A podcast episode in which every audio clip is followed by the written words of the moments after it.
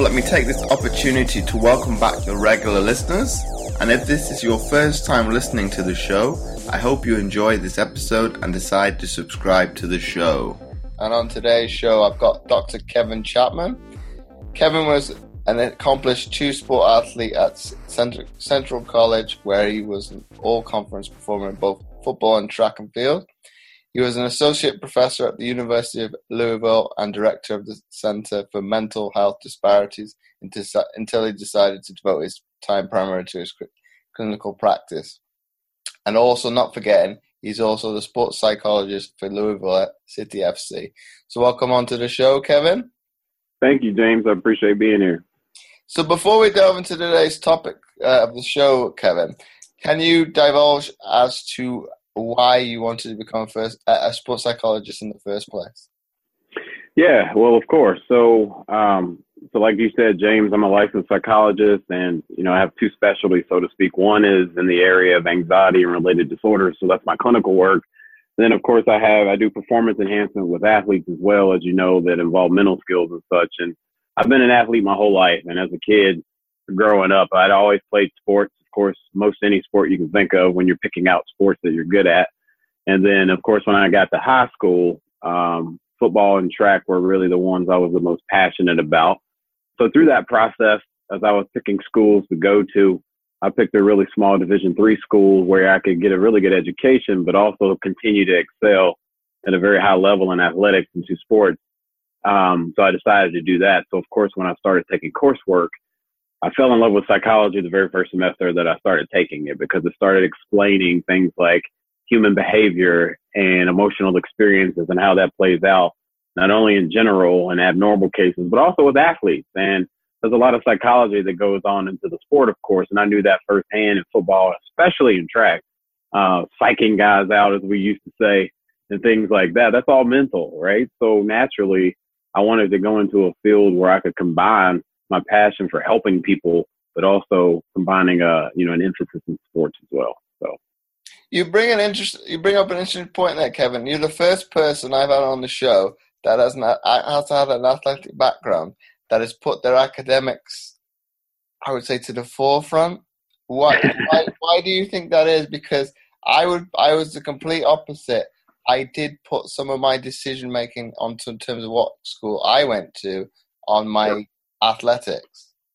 Right, that's a really good point, James. And honestly, I think it had to do with my experiences with athletics and academics. You know, fortunately, I had a lot of coaches and teachers and professors around me who, you know, of course, they told me about the percentages and so on and so forth of how many people likely go on to be professional athletes. And as you know, James, from your experience as an athlete as well, that's a very small percentage, right? So ultimately, I knew long term was more important for me. So as a result of that, I knew that if I could go to a very good school, a prestigious school in this case, and still perform at a high level with athletics, that would set me up to not only be credible, but also to use my skills as an athlete and a psychologist to help other people long term looking at the big picture. So really, it was just really, I had wise counsel and had the right people around me telling me to do that and that I could be very effective. And here we are, right? So very exciting. and then also, Kevin, what surprises me, you come from the state of Kentucky. Yeah. But you didn't do basketball.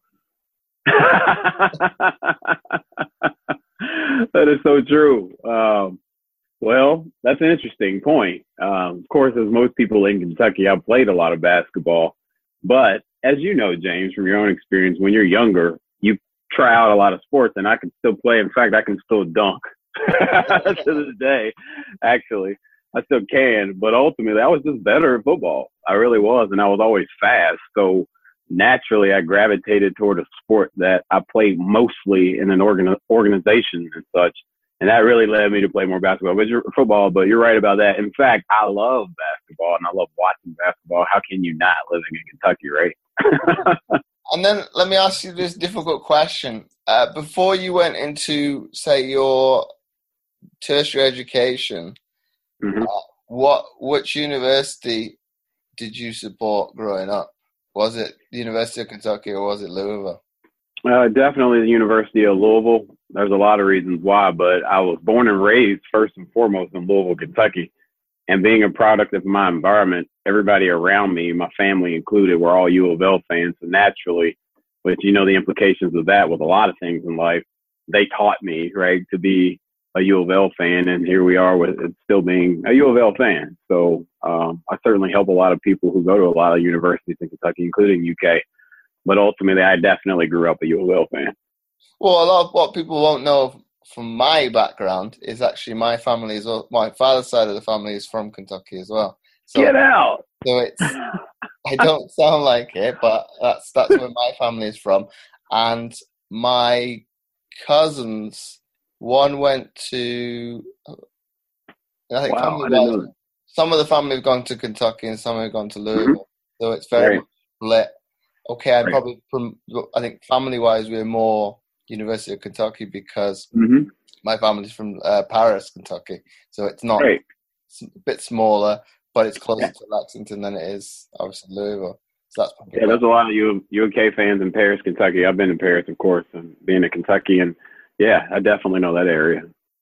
So that's that's my connection to the state. So I will I will support Louisville, obviously when they're not in-state rivals, but yeah, they're on, and, and obviously wow, they're kind of the I understand. program in Kentucky is I was you could say maybe on the rise, but yep.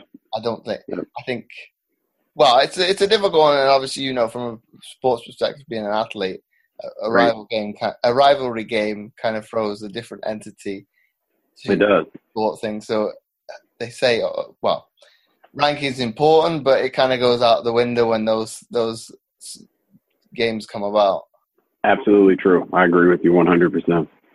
But from a sports psychologist perspective now, why does that kind of happen, that kind of mentality? You can kind of throw out the records completely. Well, I think that, as you know, James, as athletes, records don't matter as much as because you tend to get more out of athletes when there's a rivalry game, something that you're passionate about. You know, ultimately, you start training harder, even if it's subconscious you're going to be training harder for that particular team, right? You're going to be thinking more, which you know, and I know you know as well. I'm not that big on outcome. I'm all about process. But ultimately, guys are thinking about pro- outcome in those situations. They want to win that game. They know there's a lot riding on it. They know there's a lot of perception that takes place in rivalry games. And you want to be on the winning side of that because there's a history involved. So you tend to get a lot more juice from people when there's a rivalry game you play harder, you, you train harder, your tactics are stronger, right? You're much more meticulous about how you approach the game in these rivalry games. And that's a mental skill, obviously, right? It's that you're not thinking about the previous matchup and losing about 20 points, so to speak, to the last team you played, because essentially all that's erased when you're in a rivalry game because there's so much emotion tied to it. And do you think, from a media perspective, there's more hype around the basketball game than the football, or is that irrelevant? Uh, I think so. If you mean here, absolutely. In Kentucky, certainly way more hype around the basketball game than football, and that's because of historical reasons. Because both of the programs historically, the University of Louisville and the University of Kentucky, have been very good. And ultimately, that's where the Commonwealth of Kentucky comes together is that we have a very good basketball state and would argue it's the best state in the country in basketball. So, with that said, you have very rich histories with basketball programs. in the state of Kentucky. So as a result, there's going to be a whole lot more. And it's funny, James, there's a lot of identity with fans in the state of Kentucky that surround basketball. You live and die with these teams. And a lot of people who live in Kentucky, literally as part of their identity, is like, I'm a U of L fan. And oh, by the way, I'm a student, I'm a brother, I'm a, you know, husband, those sorts of things. So it's literally a part of the person's identity, which is also a trap, but nonetheless is that important. and kind of going on to obviously what you've gone on to study uh, and looking at OCD, do you think, in your opinion, athletes are maybe more kind of go to that nature because they are striving for, and don't quote me that on this, obviously yeah. that's it, kind of identity of trying to get to perfectionism and trying to be as near perfect as they can be.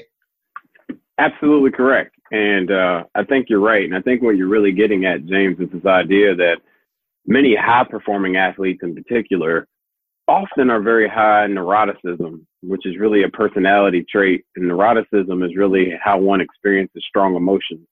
And people who are high in neuroticism tend to experience emotions at a much higher rate. Then they're much more intense, right? Things like anger, things like sadness, things like anxiety, which are obviously normal, healthy emotions that are a part of anything in life, but also a part of sport, right? So ultimately, perfectionism is one of those things that's tied to that, that construct. And you do see a lot of athletes who have a lot more anxiety because today in society we have a lot more pressure, not only just self-imposed pressure, but also pressure from outside sources. You have families who, you know, live and die by their kid going to certain schools and making money, right? You have coaches and you have recruiting that occurs that is really important. And you even have these big events, of course, these days, as you know, James, where people have hats laid out on the table mm-hmm. and they're selecting what university to go to. And that's a big to do. It used to not be that way 20 years ago. So with that being said, you know, that's a really important thing. And with that comes strong emotion, right? Anxiety and such is much higher in the population these days because of those pressures. And that's, and athletes are no exception to that. And do you think social media, and, and you brought it up obviously with the um, kids picking their schools on mm-hmm whatever platform that may be now, TV, social media. Do you think that plays a bigger part in probably um, from two facets now? Uh, a detriment to the athlete, but then also on a plus side, they are able to connect with, well, you could say people from a professional standpoint, be it psychologists outside of their schools as well, if they if they are struggling with a, a certain phenom or may may that may what that be? Yeah, I certainly agree with that 100%. You hit the nail on the head. I think that it's a double-edged sword, so to speak. On one hand, you have athletes who have more access to resources and people to influence their decision making in a very positive way. But as you alluded to earlier, James, you also have the negative side of that.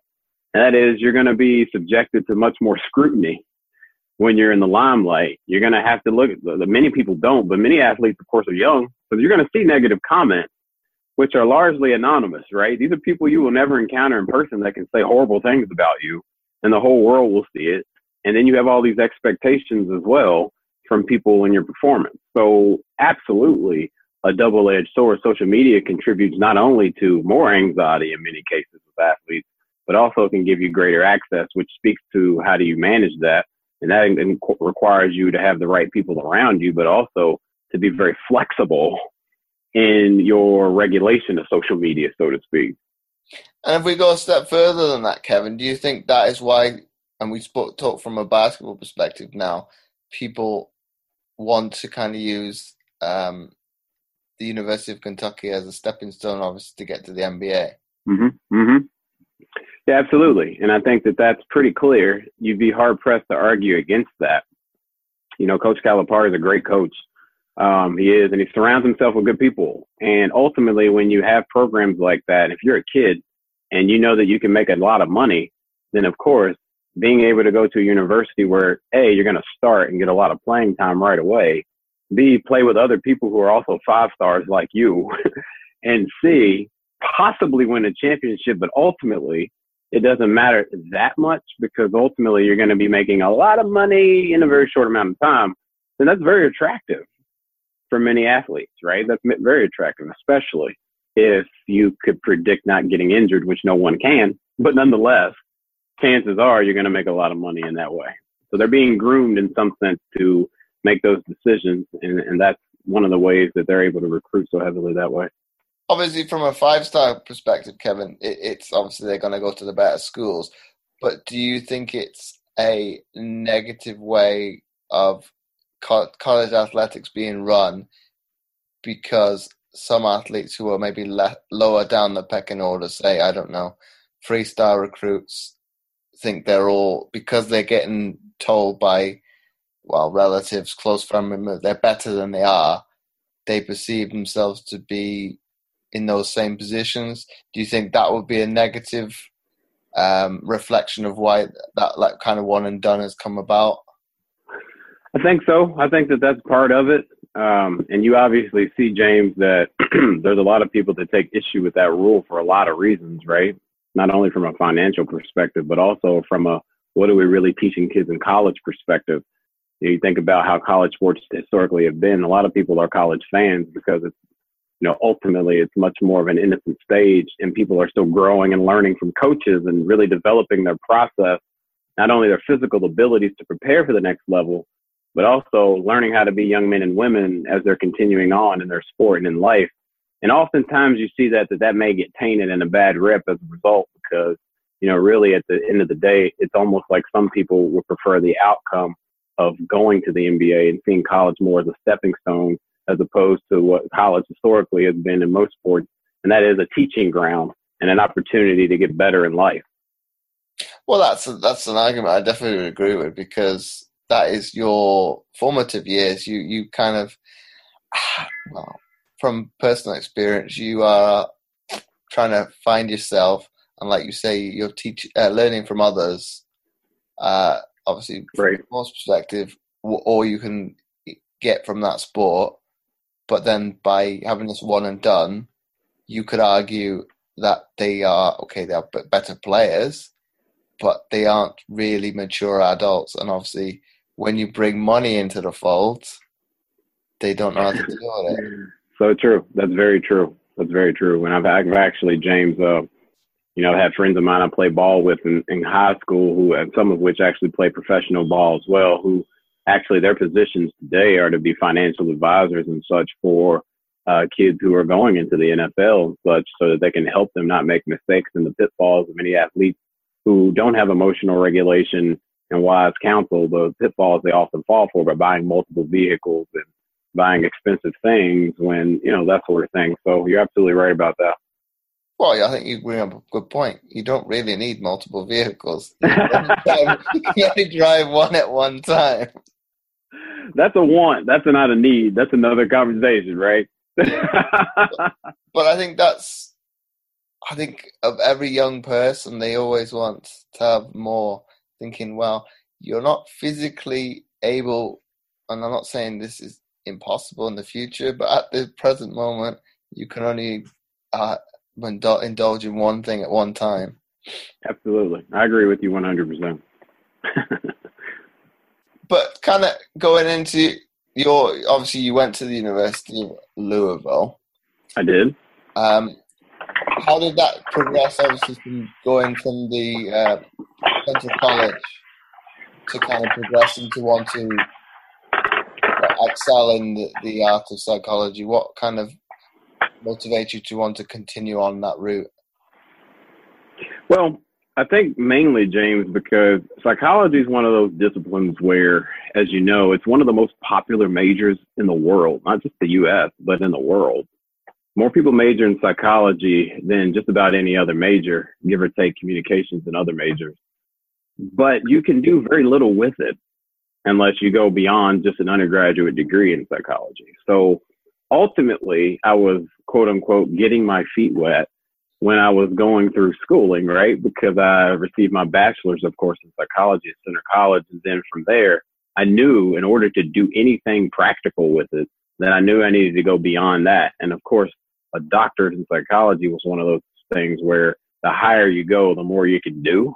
So mm-hmm. I received, I earned a master's in clinical psychology after my time at Centre, and then from there, I decided, as you said, to receive my to earn my PhD in clinical psych at the University of Louisville. Which from there, I was able to be more flexible and to have more influence and to train people, you know, to do the sort of things you and I are talking about, but also to publish in the area and to help people at a much broader level. And, and that's essentially what motivated me to do that is because I didn't want to be restricted or pigeonholed into just doing certain things. I wanted to do as much as I could to help people.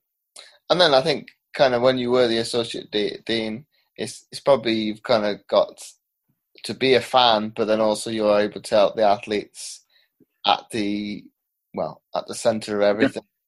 So you mm-hmm. can to well realize a dream probably.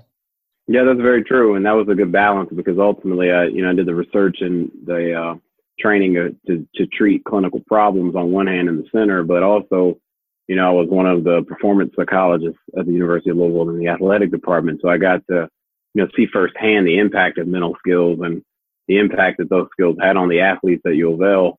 Um, you know, both all a ton of sports teams. In fact, and people ask me what teams did you work with. It's really interesting. I always say, well, which the better question is which teams did I not work with? because I worked with most of the teams, of course, and most of the many of the individual athletes.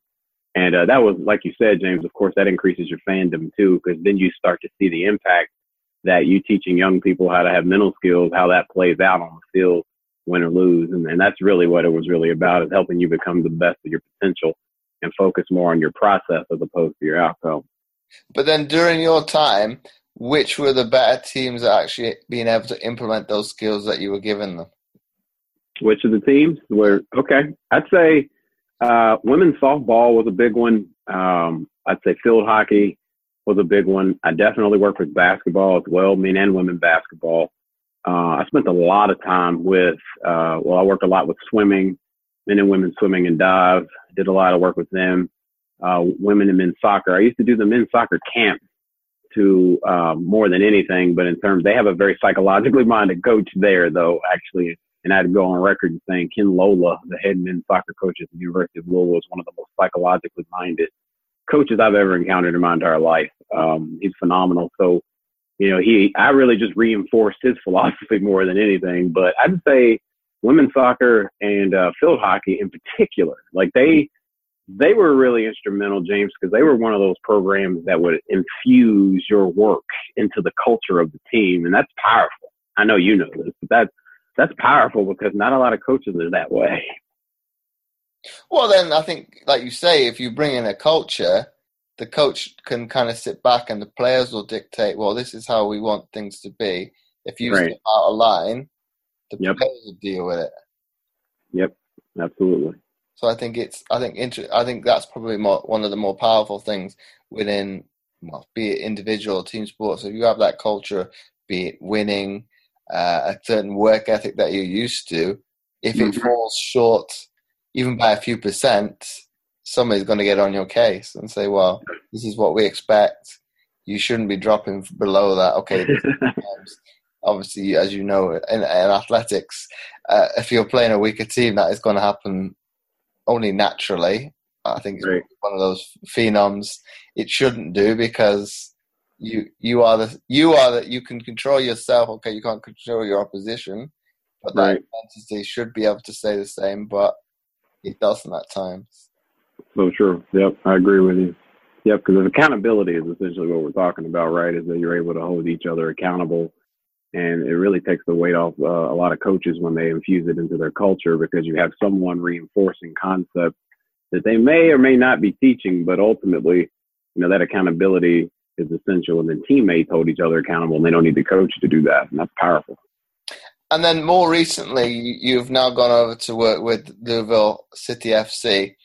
How did that kind of come about? Because obviously, you you primarily were more of an American sports as an athlete. Mm-hmm. How did mm-hmm. that kind of come about from a professional standpoint? Well, as you know, James, as an athlete, I've I've just about like any sport. I've always liked to watch soccer.